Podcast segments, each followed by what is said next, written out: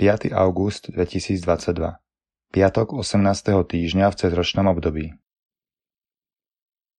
Čítanie z knihy proroka Nahuma Hľa, na vrchoch sú nohy posla, ktorý zvestuje pokoj. Júda, sláv svoje sviatky a plň svoje sľuby, lebo už nepôjde cez teba Beliál, veď celkom zahynul. Pán obnoví Jakubovú dôstojnosť ako dôstojnosť Izraela, lebo zbojníci ich spustošili a polámali ich výhonky. Beda ti, krvavé mesto, si samý podvod, plné koristi. Neprestávaš rabovať. Plieskanie biča, rachot kolies, konec válajú, vozy hrkocú, jazdci útočia, meče sa myhajú, kopie blízkajú množstvo zabitých, hromada tiel. Niet konca mŕtvolám, podkýnajú sa o tela. Vrhnem na teba špinu a potupou ťa zahrnem. Urobím z teba výstrahu. Potom každý, kto ťa uvidí, odskočí od teba a povie. Spustošené je Níve, kto by ho ľutoval?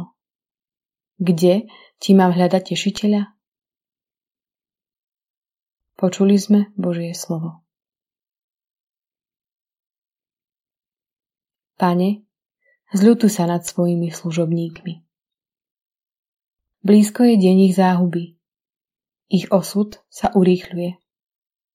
Lebo pán sa ujme práva svojho ľudu a zľutuje sa nad svojimi služobníkmi. Pane, zľutuj sa nad svojimi služobníkmi.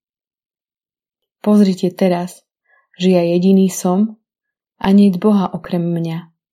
Ja usmrcujem a ja oživujem. Zraňujem i uzdravujem. Pane, zľutuj sa nad svojimi služobníkmi.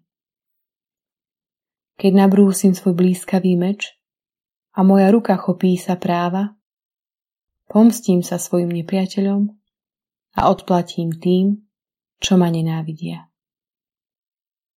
Pane, zľutuj sa nad svojimi služobníkmi.